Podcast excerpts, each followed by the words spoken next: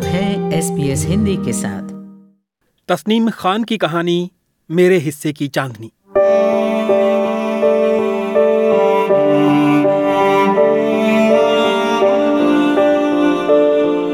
आँगन में फैली रातरानी के महकने का वक्त हो चला। वो इस कदर महक रही थी कि पूरा घर इस खुशबू से तर हो गया।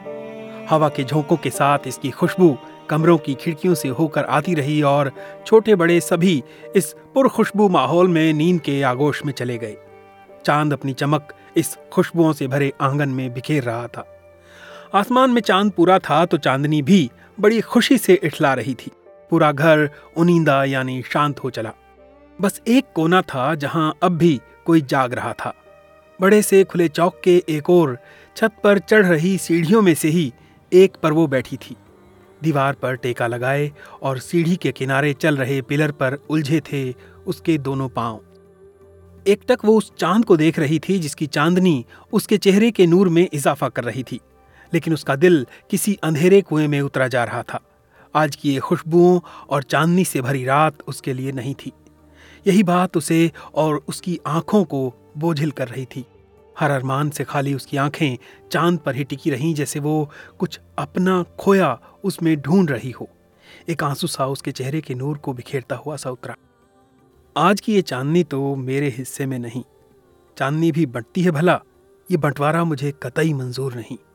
ये कहते हुए उसने अपने घुटनों के भीतर सिर छिपा लिया। वो जानती है कि उसकी इस मंजूरी या नामंजूरी की ज़रूरत किसी को नहीं। रात आधी हो चुकी थी। चौक की चांदनी के पीछे अंधेरे कमरे में दो आँखें और जाग रही थीं, जो इन सीढ़ियों की ओर ही देख रही थीं। दो आँखों से आ रहे आंसुओं को बुढ़ा गए हाथों से पहुँचा और अम्मा ने पूरी ताकत से आवाज़ लगाई, अरे ओ निघात और निघत, आजा, सो जा दुल्हन, रात बहुत हो गई। निघत ने तो जैसे सुना ही नहीं। अब भी उसकी खाली आँखें पूरे चाँद को देख रही थी। ऐसा भी नहीं कि अम्मा की आवाज़ से उसे कोई फ़र्क नहीं पड़ा हो। कई देर से रुके रुके आँसू अब लगातार बह निकले। आँखें अब भी आसमान की ओर थीं। अगले दो दिन और उसे इसी दर्द से गुजरना होगा। चाँद और चांदनी के बीच यूँ ही अकेले बैठना होगा। दिल के अरमानों को महसूस कर और अपने हिस्से की चांदनी को किसी और के आगोश में होने की चुभन साथ लिए जीना होगा। बस दो रातें ही तो और हैं। निघत ने अपने दिल को दिलासा दिया। आंसुओं से भारी हो चुकी उसकी आँखें अब खुले रहने से इनकार कर रही थीं। वैसे भी चौके में लगी बड़ी सी घड़ी सुबह के तीन बजा रही थी। वो बोझिल कदमों से सीढ़ियाँ पार करते हुए नीचे आई और अपने कमरे की ओर रुख किया। दरवाजे तक पहुँचते पहुँचते फिर उसकी रुलाई फूट पड़ी। फिर आँखों को साफ़ किया और भीतर चली आई। आँगन में सो रहे तीनों बच्चों की ओर देखा और वहीं उनके पास एक कोने में लेट गई। उसका मन अब भी पास के कमरे में ही था। कान उस कमरे से आने वाली हटों पर लगे रहे। हालाँकि सब शांत था, लेकिन फिर भी उसे पास के कमरे से लगातार आवाज़ें आते रहने का वहम हो चला। सुबह पाँच बजते बजते उसकी आँख खुल गई। टंकी के पास मुँह धोने आई तो सामने ही मीना बाल सुखाते मिल गई। एक टीस उसके भीतर तक उतर गई। सुबह सुबह मीना का नहाना उसके लिए किसी कयामत से कम नहीं होता, और इस पर मीना का गुनगुनाना उसे और भी जला देता। सबसे अनजान बनते वो चुपचाप रसोई में नाश्ता बनाने में जुट गई। जानती थी सैफुद्दीन, यानी उसके शौहर को नहाते ही चाय का कप हाथ में बहुत पसंद है। वो चाहती थी कि उसके नहाकर निकलने से पहले ही वो उसके लिए चाय लिए खड़ी हो। हुआ भी यही। सैफुद्दीन तौलिए से बाल पहुँचता बाहर निकला और निघत चाय की प्याली लिए उसके सामने हाजिर हो गई। सैफुद्दीन ने तौलिए को निघत के कंधे पर डालते हुए चाय की प्याली ले ली। एक बार की निघत रात के आँसू भूल किसी कली सी खिल गई। उसे लगा जैसे, अरे वाह, सैफुद्दीन ने चाय के लिए नहीं, उसके लिए कहा हो। वो बिना कुछ कहे रसोई में चली गई। उसे महसूस हुआ कि अब मीना का मूड खराब हो गया और वो पैर पटकते हुए कमरे में घुस गई। निगत को क्या, वो तो पूरे जोश से भरी रही और सुबह के नाश्ते से लेकर दिन तक के खाने का काम निपटा दिया। आज उसने सैफुद्दीन की पसंद के दम आलू बनाए थे। वो हर काम सैफुद्दीन के पसंद का करना चाहती थी। रात उसकी नहीं तो क्या, दिन तो उसका हो सकता है ना? सारा काम कर वो आईने के सामने संवरने पहुँच गई ताकि किसी तरह मीना से कम न दिखाई दे। जबकि जानती है, मीना और उसकी उम्र में दस बारह साल का अंतर है, जो साफ़ दिखता भी है। उसके बाद भी वो अपनी अधेड़ उम्र को मीना की जवानी के बराबर करना चाह रही थी। वो देख रही थी कि मीना अनमनी सी अपने कमरे में आरी तारी का काम कर रही है। वो ये देख और भी खुश हो गई। घर में ये माहौल कमोवेश हर दिन का था। बस कभी खुश मीना होती तो कभी निगत। कभी निगत अनमनी हो जाती तो कभी मीना। दोनों भंवरों की तरह सैफुद्दीन नाम के फूल के इर्द गिर्द मंडराते रहती, दोनों का ये मंडराना उसकी हैसियत को ऊँचा कर देता। आज शाम को मीना की रसोई से छुट्टी थी। शादी की दावत आई थी घर भर के लिए। सभी दावत निपटाने मदरसे की ओर चल दिए। यहाँ कुछ नए पुराने रिश्तेदार भी मिल गए। अम्मा की सहेली सईदन और उनकी बहू भी आए थे। अम्मा बहुत खुलूस से दोनों से मिली, दोनों को अपने पास ही बिठाया। अम्मा के पास ही बैठी निगत और मीना बड़ी खुशी से उन दोनों से मिली। निगत को तो वो जानती थी, मीना को देखकर पूछा, ये कौन है? ये पूछते ही निगत और अम्मा ने एक दूसरे की ओर देखा, जबकि मीना शर्माने में लगी थी। अम्मा ने धीमी आवाज़ में कहा, सैफुद्दीन की दूसरी बीवी है। सईदन आपा ने बनावटी मुस्कुराहट लिए उसके सिर पर हाथ फेर दिया, मगर उनके साथ बैठी बहू किश्वर को बात नागवार गुजरी। झट से निगत से रूबरू होते पूछा, आप लोग साथ ही रहती हो? निगत ने मीना की ओर हँसते हुए नज़र डाली और कहा हाँ हाँ साथ ही रहती हैं। मीना तपाक से बोली, बहनों की तरह रहती हैं हम? किश्वर ने हैरत से पूछा, दिक्कत नहीं आती तुम लोगों को? मीना ने कहा, काहे की दिक्कत?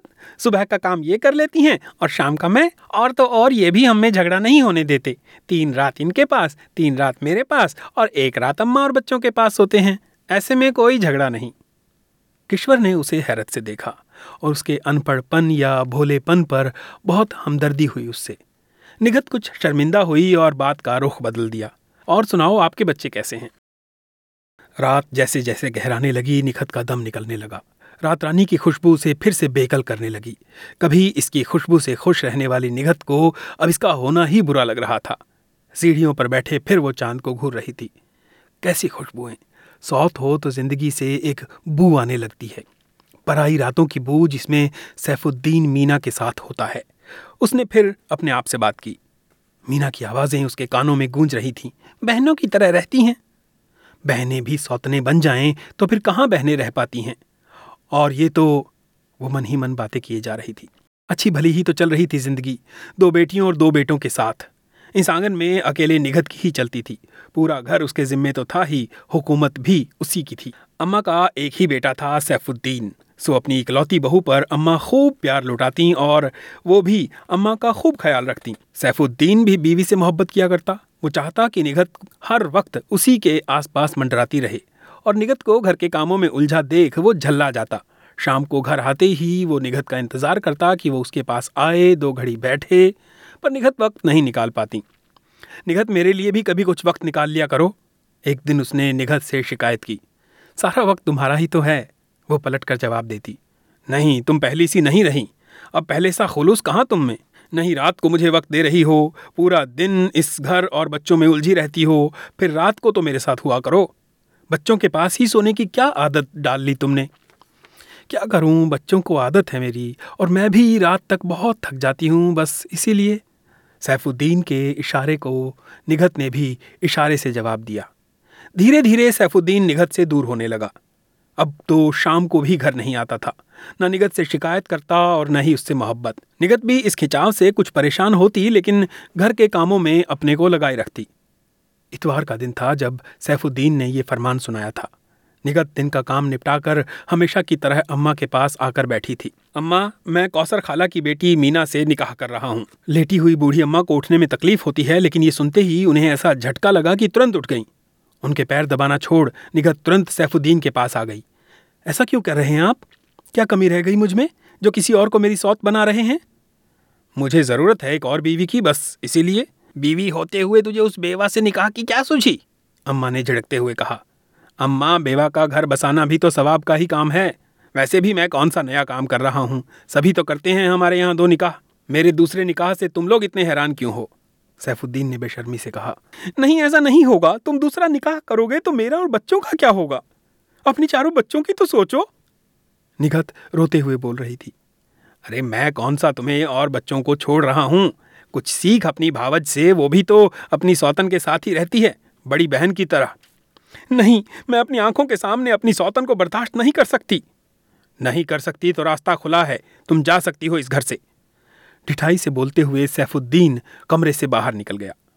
इसके बाद से सैफुद्दीन से न तो अम्मा ने कोई बात की और न ही निगत और बच्चों ने। बात न बनते देख निगत ने अपना सामान समेटा और बच्चों को लेकर मायके आ गई। उसकी उम्मीद के मुताबिक कुछ न हुआ। न तो सैफुद्दीन उसे मनाने ही आया और न ही सैफुद्दीन ने निकाह की जिद छोड़ी। और एक दिन उसकी निकाह की खबर भी आ गई। देख निघत अब मर्द ज़ात ये तो करते ही हैं। तेरे लिए कौन सी नई बात है ये? तेरी भी छोटी अम्मी हैं, हमने भी तो बर्दाश्त की है। तू भी थोड़ा बर्दाश्त कर ले इन बच्चों के लिए। कहाँ जाएगी? कुछ नहीं कर सकते हम सब इस बारे में। तुझे तो अपने घर चले जाना चाहिए। निगत की अम्मी बोली थी। निगत ने बस बेबसी से अपनी अम्मी की ओर देखा और यहाँ से भी उसने अपना सामान समेट लिया। शाम होते होते वो फिर अपने घर में थी। सैफुद्दीन ने हंसकर उसका सामान उठाया और उसके कमरे में चल दिया। वो उसके आने से बहुत खुश नज़र आ रहा था। सिर झुकाए चुपचाप निगत अम्मा के कमरे में पहुँची और सलाम किया। वहीं बैठी अम्मा की भांजी और नई बहू मीना उठकर निगत के पास आई और सलाम किया। निगत बिना जवाब दिए वहाँ से अपने कमरे में लौट गई।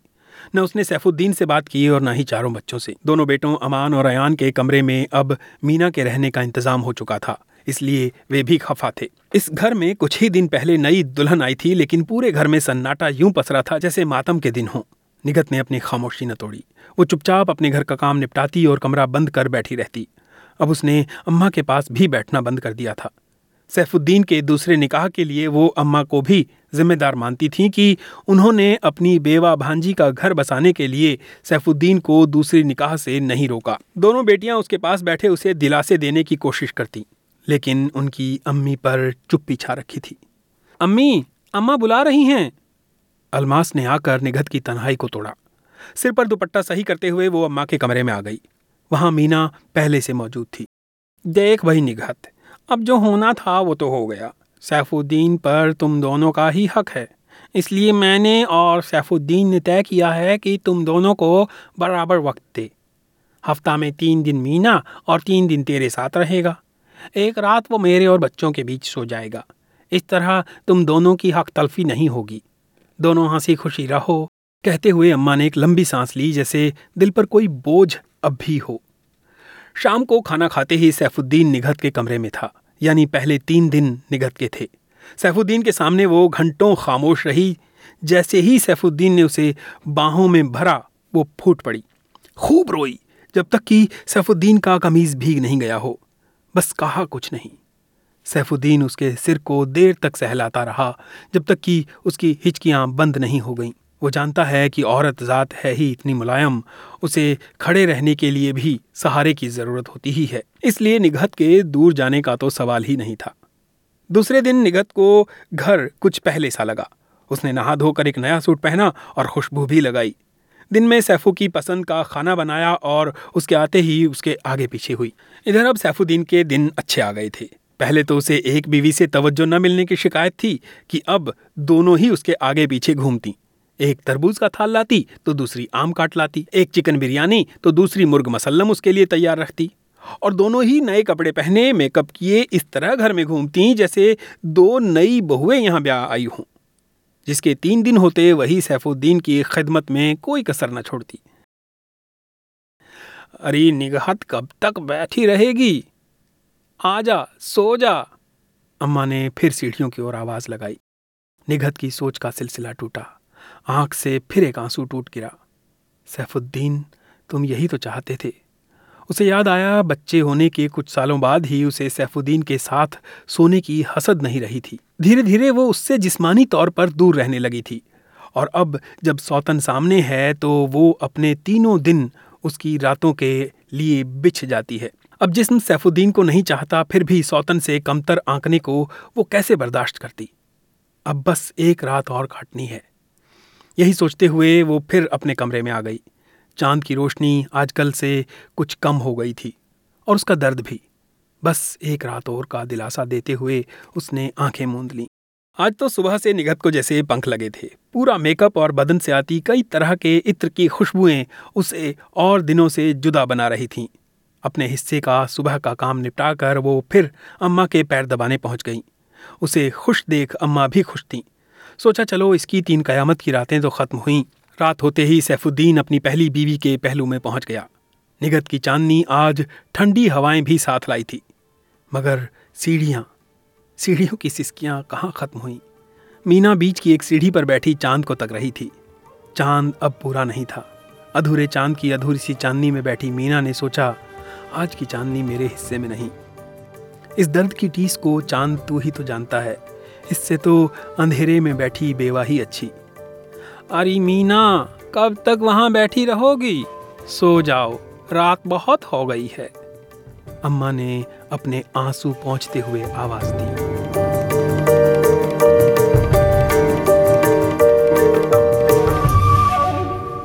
तो दोस्तों, ये थी तस्नीम खान की कहानी, मेरे हिस्से की चांदनी। और अब तस्नीम स्वयं मेरे साथ हैं, ये बताने के लिए कि ये कहानी कहाँ से आई, कैसे आई तस्नीम आपका बहुत बहुत स्वागत है एसबीएस हिंदी पर। जी शुक्रिया। तो अभी हमने सुनी है आपकी कहानी मेरे हिस्से की चांदनी। बताइए ज़रा ये कहानी कब लिखी कैसे लिखी आपने? ये कहानी के जो किरदार हैं वो मेरे आसपास के ही हैं।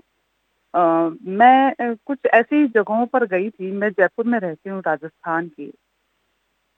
जयपुर में ही मैं ऐसे जगहों पर गई थी किसी एक शादी में गई थी वहीं पर ऐसे किरदार टकराए थे मुझसे। और मैं हैरान थी कि एक एक ही घर में दो बीवियाँ एक शख्स की साथ रहती हैं और कहती हैं कि हम दोनों बहनों की तरह रहते हैं।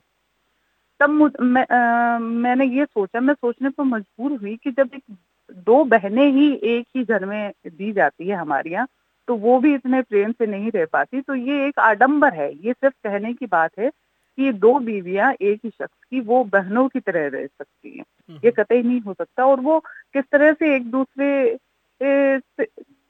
हैरस हो रही है? दोनों ही हैरस हो रही है। आमतौर पर ये कहा जाता है कि जो दूसरी बीवी लाई गई है अमूमन ऐसा होता है मुस्लिम इलाकों में ज़्यादातर लोग जो है वो दो बीवियाँ रखते हैं या उससे ज़्यादा। तो ऐसा होता है कि जब दूसरी बीवी आती है तब ये माना जाता है कि पहली जो बीवी है उसके हक मारे गए हैं। या उस पर जुल्म हो रहा है या वो हैरस हो रही है जबकि ऐसा नहीं है वहाँ पर दोनों हैरस हो रही होती हैं। हम्म। दोनों जो महिलाएँ हैं वो हैरस हो रही होती हैं उस पितृ सत्ता के हाथों या पुरुष के हाथों दोनों हैरस हो रही होती हैं। तो मेरा यही मानना था कि हम सिर्फ़ एक ही नज़रिए को क्यों देखें कि जो पहली बीवी है वो हैरस हो रही है। दोनों ही बराबर तौर पर अपने हिस्से की चांदनी का इंतज़ार करती हैं अपने हक जो है उसका इंतज़ार करती रहती हैं और हम्म। पितृ सत्ता के द्वारा भोगी जाती रहती हैं। तो ये किरदार यूँ ही जयपुर में ही मुझसे कहीं टकराए थे और उसके बाद में मुझे लगा कि नहीं मुझे दोनों किस तरह से आ, कौन सी मानसिक स्थिति में जीती हैं दोनों। दोनों की लगभग एक सी मानसिक स्थिति होती है तो दोनों किस तरह का एक ट्रोमा जीती है मानसिक तो वो मैंने यहाँ पर दिखाने की कोशिश की है। कि किस तरह से वो लोग दोनों ही मानसिक ट्रोमा से गुजर रही हैं। तो क्या मैं ये समझूं कि आपकी जो कहानियाँ हैं क्योंकि और भी कहानियाँ बहुत ही सादे से तरीक़ों से परिवेश की बात करती हैं असल ज़िंदगी की बात करती हैं तो क्या मैं ये समझूं कि आपकी जो कहानियाँ हैं वो हमेशा असल ज़िंदगी के इर्द गिर्द होती हैं यहीं से आपको मिलती हैं? हाँ अब तक की जो मैंने कहानियाँ लिखी हैं वो असल ज़िंदगी से ही लिए हुए किरदार हैं आसपास से लिए हुए किरदार हैं। हमारे आसपास ही इतनी कहानियाँ मिल जाती हैं कि फिक्शन तक पहुँचने में काफ़ी टाइम लगता है। मुझ जैसे लेखकों को तो कम से कम जो आसपास के किरदारों को ही कहानियों में ढालते हैं। तो अब तक मेरे पास आसपास के इतने किरदार हैं कि अब तक की मेरी कहानियाँ उन किरदारों पर ही है। पर ही है। और ज़्यादातर रिश्तों पर है कि रिश्ते किस तरह से ग्रामीण परिवेश है। ज़्यादातर कहानियों में ग्रामीण परिवेश है क्योंकि मैं ग्रामीण परिवेश से ही आती हूँ। हम्म, हम्म। राजस्थान के मारवाड़ अंचल से आती हूँ और उस परिवेश की कहानियाँ मेरे पास ज़्यादा है और वहाँ का परिवेश ज़्यादा दिखाई देता है। तो परिवेश की कहानियाँ ही कह सकते हैं अब तक जितनी मैंने लिखी है। एक कहानी है खामोशियों का रंग नीला वो जरा अलग है। वो अकेलेपन पर है और वो एक फौजी पर है और उसके अकेलेपन पर है। कहानियों ने आपको कब खोजा तस्नीम? आपने कब लिखना शुरू किया? कैसे लिखना शुरू किया? हाँ बिल्कुल ये सवाल सही है आपका क्योंकि बचपन से ही हर कोई सोचता है क्योंकि बचपन से एक साहित्यिक माहौल था घर में। वो इस तरह से कि हमारे यहाँ किताबें पढ़ी जाती थी। तो ये उस समय एक बहुत बड़ी बात थी कि किसी के घर में किताबें होती थी और वो पढ़ी जाती थी। तो हमें ऐसा माहौल मिला कि हम लोग किताबें पढ़ा करते थे। मेरी अम्मी को बहुत शौक था साहित्य का। उनकी लाइब्रेरी में आज भी कई सारी किताबें मौजूद है जो उनको पसंद थी। वो प्रेमचंद थे, रविंद्रनाथ टैगोर थे और शरद चंद्र थे। तो उन, इसमत चुगताई, सादत हसन मंटो, इन सबको मैंने उनकी लाइब्रेरी से पढ़ा, अमृता प्रीतम। तो सबसे ज़्यादा मुझे प्रभावित शरद चंद्र की कहानियों ने उपन्यासों ने किया। मैं उनको खूब पढ़ा करती थी उस समय। तो पढ़ते पढ़ते एकदम से मुझे ख्याल आया बचपन में ही कभी कि आ, कभी ऐसा भी हो कि शरद ही मुझे भी पढ़ा जाए। लेकिन एक बच्चा एक आ, सपना देखता है और फिर दूसरे पल खुद ही हंस देता है कि नहीं ऐसा तो कभी हो ही नहीं सकता। तो बस मैंने भी वही सोच रखा था कि ऐसा कभी नहीं हो सकता कि मैं भी किताबों के तौर पर पढ़ी जा सकूँ। तो मैंने ऐसा सोचा नहीं। पत्रकारिता, पत्रकार बनना चाहती थी, मैं कुछ अलग करना चाहती थी तो मैंने पत्रकारिता में डिग्री ली अपनी, उसके बाद में 2005 से मैंने पत्रकारिता की और फिर उसी उसी में थी। मैं उसी में अपना करियर बना रही थी और वहीं पर मैं स्टोरीज तो वहाँ पर भी ज़्यादातर मैं महिला मुद्दों पर काम करती थी और सोशल इश्यूज़ पर काम किया करती थी अचानक कुछ जीवन में ऐसा घटित होता है कभी कभार हम्म। कभार आपकी जीवन में कि आपकी दिशा जो है वो बदल जाती है हम्म। तो मेरी दिशा मैं एक ही दिशा में चल रही थी बचपन से जो सपना देखा उसी तरह से पत्रकारिता की चल रही थी अचानक मैं जिस परिवेश से आती हूँ विवेक जी वहाँ पर बहुत कम ऐसा होता है कि लड़कियों को इतनी आज़ादी मिले कि वो इतना पढ़ ले, वो बॉयज़ स्कूल में पढ़ लें, फिर उसके बाद में वो पत्रकारिता जैसे बोल्ड पेशे में आ जाए तो ऐसा नहीं है कि मैं आसानी से एक्सेप्ट कर ली गई समाज में। मैं आसान नहीं था एक्सेप्ट किया जाना। तो मेरे पिता हमेशा मेरे साथ खड़े नज़र आए, उन्होंने बचपन से ही मुझे उतना ही पढ़ाया जैसा कि दूसरे घरों में चल नहीं था। कि जितना मेरे भाइयों को पढ़ाया, उतना ही मुझे पढ़ाया, सपनों, सपने देखने का हक दिया। तो मैं उनके सहारे चलते चलते आगे बढ़ रही थी और एक मज़बूत स्थिति में कह सकते हैं कि वहाँ थी। लेकिन अचानक क्या होता है कि जिनके सहारे आप बरगद, एक बरगद है, उसके सहारे आप बढ़े जा रहे हैं, बढ़े जा रहे हैं, अचानक वो एक दिन गिर जाता है तो आप अपनी जड़ें ढूँढने लगते हैं। तो मेरे साथ भी कुछ ऐसा हुआ कि मेरे पिता का देहांत हुआ 2014 में। उसके बाद एक मैं मानसिक सोमा से गुजर रही थी तब भी मैंने नहीं सोचा था कि मैं कुछ लिखूँगी क्या। लेकिन हाँ ये ज़रूर है कि मैं ज़िंदगी तलाश रही थी कि अब मैं मुझे कैसे जीना है अब मुझे किसको खुश करने के लिए जीना है या आ, किस तरह से जी रहा है तो मैं एक जड़े ढूंढ रही थी कि क्या करूँ क्या करूँ। तो इस तरह से मेरी एक आ, साथी है ऑफ़िस में ही उमा तो उन्होंने कहा कि तुम इतने अच्छे आर्टिकल्स लिखती हो तुम इनको कहानी का रूप क्यों नहीं दे देती? तो मैंने कहा, नहीं, मैं ये सब नहीं कर सकती, मुझसे कहानी वगैरह नहीं होगा। तो उन्होंने कहा, नहीं, तुम कर सकती हो, तुम एक बार लिखो। तो उन्होंने मुझे थोड़ा पुश किया। तो मैंने एक कहानी लिखी जो मेरे बचपन के परिवेश से थी अम्मूबा की कुल्फी। तो पत्रिका में साहित्यिक जो है, वो मैगजीन भी आती थी तो उसने बोला था कि हम इसमें लगाएँगे, उसके, वो उसमें ही काम करती थी। तो तरह से उसने मुझसे ये कहानी लिखवा ली, मेरी वो दोस्त है, उमा। तो कहानी लिखवाई तो उसने फिर परिकथा जो यहाँ की प्रतिष्ठित मैगजीन है तो मेरी कहानी लिखते ही उसने अपने पुल आउट में नहीं पब्लिश की। उसको परिकथा में भेज दिया गया। और परिकथा में भेजते ही दूसरे दिन उसके संपा, उनके संपादक जी का मेरे पास फ़ोन आता है और उनको कहानी इतनी पसंद आती है कि मैं एकदम अचंभित रह जाती हूँ। कि वाकई में क्या मैं कहानी लिख सकती हूँ? या मैंने वाकई में कहानी इतनी अच्छी लिखी कि संपादक मुझे बोल रहे हैं कि आपने बहुत अच्छी कहानी लिखी और हम इसको प्रकाशित करने जा रहे हैं। तो वो मेरे लिए बिल्कुल एक नई दुनिया में एंटर करने के जैसा था और वहीं से मेरी लेखन की शुरुआत हुई 2015 से। 2000 मुझे याद है कि मैंने जुलाई 2015 में मेरी पहली कहानी लिखी थी। और फिर उसके बाद में लगातार मैं कहानियाँ लिखती रही, इसी बीच मैंने उपन्यास भी लिखा मेरा ए, मेरे रहनुमा। और भारतीय ज्ञानपीठ की नवलेखन प्रतियोगिता का उसी समय ऐसा हुआ कि किस्मत से कि उसी समय भारतीय ज्ञानपीठ ने विज्ञप्ति जारी की थी। ग्यारहवीं नवलेखन प्रतियोगिता के तहत उपन्यास मांगे गए थे और मैंने मेरा पहला उपन्यास की जो कॉपी है वो मैंने भारतीय ज्ञानपीठ को भेजी। और उस नई दुनिया में मेरा स्वागत इस, इतनी बढ़िया तरीके से हुआ कि मेरा वो उपन्यास भारतीय ज्ञानपीठ से प्रकाशित हुआ अनुशंसित हुआ। ये दिलचस्प है कि आपको पहली ही कहानी से छपने का मौका मिला और उसके बाद पहला ही उपन्यास भारतीय ज्ञानपीठ से आया। आपको क्या लगता है तस्नीम छपना कितना ज़रूरी है? छपना बेहद ज़रूरी है। आपको एक लेखक के तौर पर जब तक आप छपेंगे नहीं जब तक आप पब्लिश नहीं होंगे आजकल देखिए सोशल मीडिया पर अपने खुद का पब्लिश कर देना वो अलग बात है।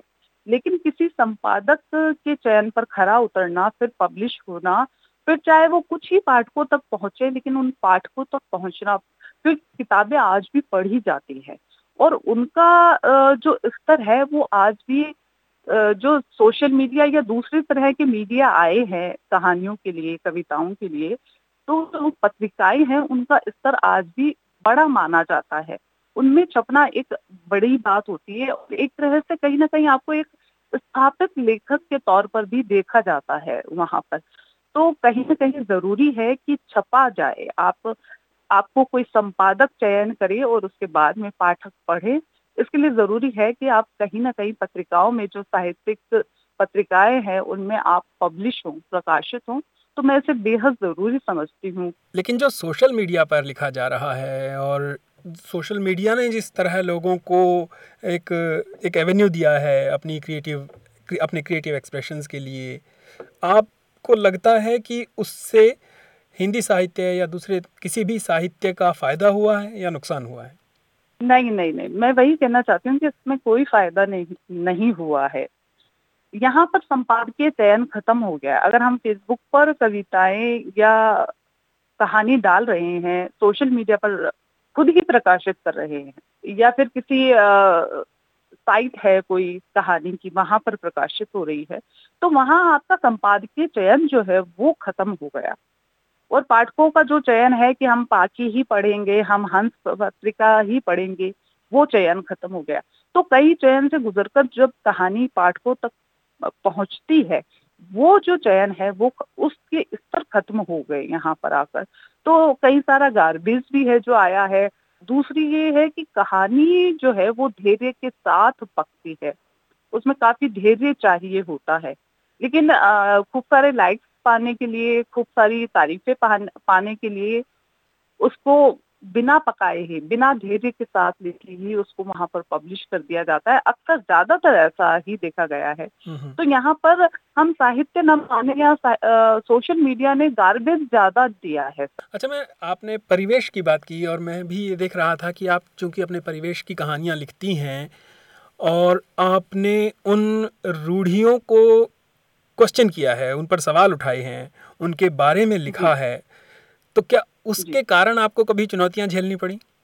बिल्कुल, उसके कारण बहुत सी चुनौतियाँ झेलनी पड़ी, लेकिन जब मैंने ये सब लिखा, मेरी कई सारी कहानियाँ हैं वो रूढ़ियों के खिलाफ हैं। वो ऐसा नहीं है कि किसी धर्म के खिलाफ है। हमारा जो पूरा भारतीय समाज है, भारतीय परिवेश है, वहाँ पर मैंने सिर्फ़ एक एग्ज़ाम्पल दिया है मेरी कहानियों के तौर पर, जबकि ये हर धर्म, हर रंग, हर वर्ग में होता है। तो एग्ज़ाम्पल चूँकि मैं जिस परिवेश से आई हूँ, वहाँ से लाऊँगी पहले।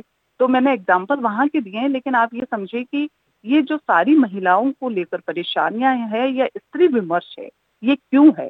क्योंकि पूरे भारतीय समाज में स्त्रियों की एक सी दशा है। कई सारे धर्म वर्ग है, लेकिन स्त्रियों की एक ही जाति है, वो अलग है। तो दूसरी बात ये कि जो मैंने परिवेश चुना या रूढ़ियों पर मैंने प्रहार करना चाहा तो जब मैंने इन कहानियों को लिखा मेरा उपन्यास भी इसी तरह से है हम्म, हम्म। तो जब मैंने इनको लिखा तभी मैंने इन चुनौतियों को लेकर तैयार थी कि मुझे इन चुनौतियों का सामना करना पड़ेगा क्योंकि आ, कुछ आ, ऐसा भी वर्ग है हमारे समाज में जो ये मानने को तैयार ही नहीं है कि ऐसा भी होता है हम्म। तो जब वो माना ही नहीं जाएगा जब वो फोल्ट में है ही नहीं तो उसमें सुधार की कोई गुंजाइश ही नहीं है। तो हम्म। मैं सबसे पहले यही बताना चाह रही हूँ अपनी कहानियों के ज़रिए कि ये गलत है। तो हमें इसमें सुधार लाना चाहिए। जैसे मेरे हिस्से की चांदनी की हमने बात की तो मैंने वहाँ ये दिखाने की कोशिश की है कि वहाँ दोनों महिलाएँ जो है वो प्रताड़ित हैं। दोनों महिलाएँ प्रताड़ित है और जब तक ये चीज़ नहीं मानी जाएगी जब तक इस चीज़ को एक रिवाज मानकर आप परंपरा मानकर एक्सेप्ट किए जाओगे स्वीकार किए जाओगे तब उसमें सुधार की कोई गुंजाइश नहीं है। तो चुनौतियाँ बहुत सारी थी मेरे पास और उसके जवाब भी मुझे देने थे लेकिन मैं इन चुनौतियों के लिए इन कहानियों को लिखने के दौरान ही तैयार थी। क्योंकि मैंने पढ़ा है तो मैंने हर तरह से पढ़ा है धर्म को भी पढ़ा है धर्म के कानून पढ़े हैं तो मैं उसके रोशनी में जवाब देने के लिए तैयार थी कि आप कहाँ गलत हो। क्योंकि लोग लोग धर्म के जो कानून हैं उनको लेकर आपको घेरते हैं। जब इस तरह की कहानियाँ लिखी जाती हम्म। है तो उन कानूनों की बिल्कुल उन कानूनों की मैंने पूरी जानकारी रखी अपने पास में उनकी रोशनी में इनके जवाब मेरे पास हैं कि मैं किस तरह से इसके जवाब दे सकती हूँ। वो इसको ठीक कहते हैं तो मैं कैसे डिनाई कर सकती हूँ? तो जिस जबान में मुझसे सवाल किए जाएँगे उसी जबान में जवाब देने के लिए मैं तैयार हूँ। तो मेरा उपन्यास ए मेरे रहनुमा है। उसमें भी कुछ रूढ़ीवादिताओं पर ही प्रहार है। तो उसे लेकर एमपी से मेरे पास एक फ़ोन भी आया था एक पाठक का। अच्छा। तो वो मुझे यही कह रहे थे उन्होंने मुझे ये कहा कि क्या आपको डर नहीं लगता कि आप पर कभी फतवा जारी होगा? तो मेरा मेरा उनसे यही कहना था कि जो फतवा जारी करते हैं वो इतना पढ़ते नहीं है कि वो उनको पढ़ पढ़ ले तो मुझे ऐसा कोई डर नहीं है। दूसरी दूसरी ये बात है कि आपके पास फैमिली सपोर्ट होता है फैमिली भी उतना ही पढ़ लिख कर आपको आपके लिए जवाब तैयार रखती है फैमिली सपोर्ट सबसे बड़ा यहाँ मायने रखता है। आप बाहर कुछ बुरे को बुरा कह पाते हैं तो फैमिली सपोर्ट का भी इसमें एक बड़ा रोल रहता है। तो मुझे पता है कि मैं अकेले नहीं रहूँगी। अगर कभी घेरी जाऊँगी तो मैं अकेली नहीं होंगी। मेरी पूरी फैमिली जो है वो मेरे साथ होगी। इसलिए मुझे किसी भी तरह का डर रहा नहीं कभी भी। तो कभी बहुत ज़्यादा डर नहीं लगा। चुनौतियाँ अभी भी है चुनौतियाँ आगे भी है अभी ये कहानी सुनी जाएगी फिर चुनौतियाँ सामने आएगी हमेशा आती रहती है। तो उनको फेस करने की आदत है और मैं तैयार भी हूँ इन चुनौतियों को फेस करने के लिए। तो उम्मीद है आप चुनौतियों से पार पाती रहेंगी और इसी तरह की कहानियाँ हम तक पहुँचती रहेंगी। इसके लिए शुभकामनाएँ बहुत शुक्रिया समय देने के लिए तस्नीम। शुक्रिया आप जुड़े हैं एस हिंदी रेडियो के साथ।